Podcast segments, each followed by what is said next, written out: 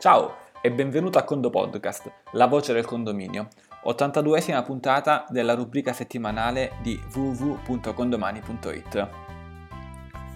Oggi abbiamo con noi l'architetto Emiliano Marino, il quale lo abbiamo già intervistato in diverse altre puntate del Conto Podcast e a gran richiesta, devo dire sì, a gran richiesta torna con noi.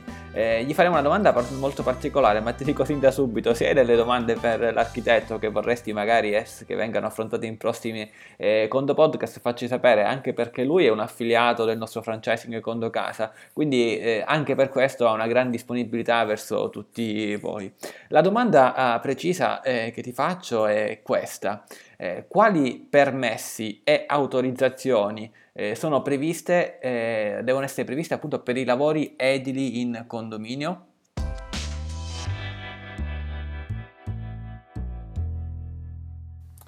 Buongiorno Antonio, il tema che mi poni, quello relativo ai permessi e le autorizzazioni per i lavori edilizi all'interno del condominio è il classico tema complesso, è un tema che attiene all'urbanistica e per essere raccontato in un podcast necessita di una semplificazione.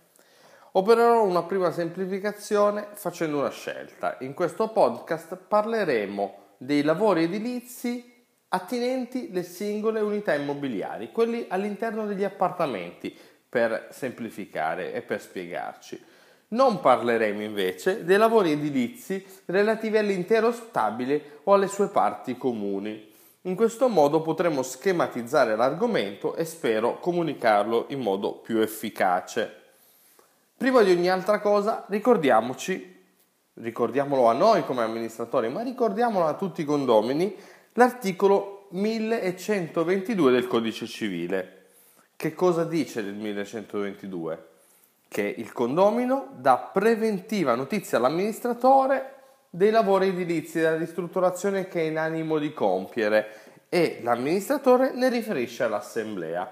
Questo è importante, è fondamentale e, e va ricordato. Ma veniamo a quali titoli edilizi abilitativi, quali titoli abilitativi in edilizia ce ne sono più di uno e a ognuno di questi quale tipo di opere si possono accoppiare, per così dire. Partiamo dalla SCIA. SCIA sta per segnalazione certificata di inizio attività. Per presentare una SCIA serve un professionista, un tecnico abilitato, un geometra, un architetto, un ingegnere iscritto regolarmente all'albo professionale, va comunicata un'impresa anch'essa in possesso dei requisiti di legge come il DURC, l'iscrizione alla Camera, alla Camera di Commercio, eccetera, eccetera, non sono previsti per la SCIA oneri di urbanizzazione e l'inizio lavori è immediato e contestuale alla presentazione, ma attenzione, il comune ha 30 giorni per verificare la documentazione consegnata dal tecnico per verificare che questa sia completa e coerente con le normative che il tecnico ha dichiarato sotto la propria responsabilità di rispettare e se così non fosse può nei 30 giorni citati interrompere i lavori. Ma cosa possiamo fare con una scia? Possiamo fare una manutenzione straordinaria anche strutturale è evidente che se si tratta di lavori strutturali all'interno di un contesto condominiale, gli stessi vanno autorizzati con le opportune maggioranze in assemblea. Possiamo inoltre fare restauro e risanamento conservativo e possiamo fare la ristrutturazione, ma senza volu- modifiche al volume o ai prospetti del fabbricato. Così chiudiamo il primo grande capitolo importante, quello della scia, per aprire quello successivo, quello della CILA. CILA sta per certificazione di inizio lavori asseverata. La A, importante, sottolineiamolo, è asseverata. Che cosa vuol dire? Che per presentare una scia serve anche in questo caso un professionista abilitato che è chiamato ad asseverare, ossia a, a dichiarare sotto la propria responsabilità che il progetto presentato è conforme alle normative e che quindi si può realizzare. Anche in questo caso l'inizio dei lavori è immediato, come ci dice il nome certificazione inizio lavori asseverati. E che cosa si può fare con una scia? Si può fare la manutenzione straordinaria. Novità, si possono frazionare o accorpare le unità immobiliari. Questo nella pratica professionale accade abbastanza spesso e quindi questo è lo strumento per unire due appartamenti, dividere un appartamento grande in due appartamenti piccoli e operazioni di questo genere. Cosa non si può fare con una CIA, CILA sempre con riferimento e col focus sul condominio? Non si possono non si può operare sulle parti comuni condominiali. Più semplice della CILA, un passo ancora più in basso, c'è la CIL, qui la scompare, quindi certificazione di inizio lavori, non serve un tecnico, non serve un'asseverazione. Quindi che cosa si può fare senza un professionista abilitato? Lavori molto semplici.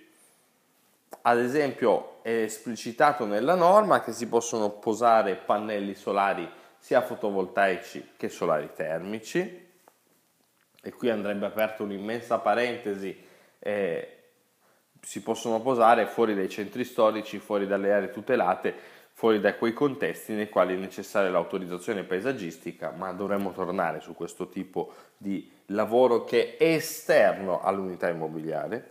Si possono realizzare aree ludiche senza fine di lucro. Si può posare, e questo credo che possa interessare al condominio, arredo delle aree pertinenziali oppure unendo quello che ho detto adesso con, un attimo, con quello che ho affermato un attimo fa, un'area ludica in, una, in un contesto pertinenziale di un grande condominio, perché no?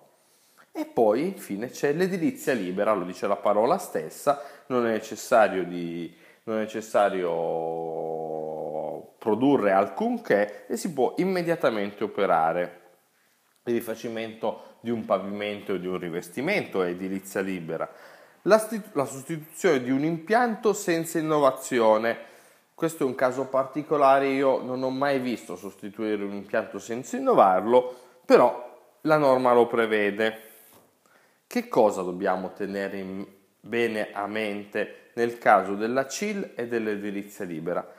Non si tratta di manutenzione straordinaria, siamo nell'ambito delle manutenzioni ordinarie, quindi, eccezione fatta per eh, quello che è risparmio energetico, per i tetti fotovoltaici, per queste fattispecie qui, tutti gli altri lavori che ho citato, di fare un pavimento o un investimento all'interno di una CIL o come edilizia libera, non ci permette di utilizzare i generosi bonus fiscali, il famoso 50% destinato alla ristrutturazione che viene anche spesso utilizzato in ambito condominiale per le aree comuni, ma questo è un altro capitolo. Credo che con le opportune schematizzazioni e semplificazioni abbiamo svolto i macro argomenti eh, attinenti a questo quesito. Per questo quindi dico che è tutto dall'architetto Emiliano Marino e vi saluto. Grazie. Grazie architetto per questo prezioso contributo come al solito. Eh, ricordiamo quali sono i tuoi riferimenti gm.condocasa.it, quindi genovamilano.condocasa.it per trovare il tuo condosito ed eventualmente per un condomino, per un amministratore per una persona che è interessata a dei lavori di strutturazione o altro, delle informazioni su quanto detto, poterti contattare per ricevere, per ricevere ulteriori informazioni. Bene, come parola chiave usiamo in tuo onore, eh, visto che siamo a dicembre, visto che fa freddo, la parola chiave marino, appunto come architetto marino, quindi rispondi a questo mm, podcast con la parola chiave marino seguito da un voto da 1 a 5, 1 se non ti è piaciuto per niente, 5 se ti è piaciuto molto e quindi eh, con il Condo Podcast è tutto, un saluto. Eh, dall'architetto Emiliano Marino e dall'ingegnere Antonio Bevacqua. A quando presto!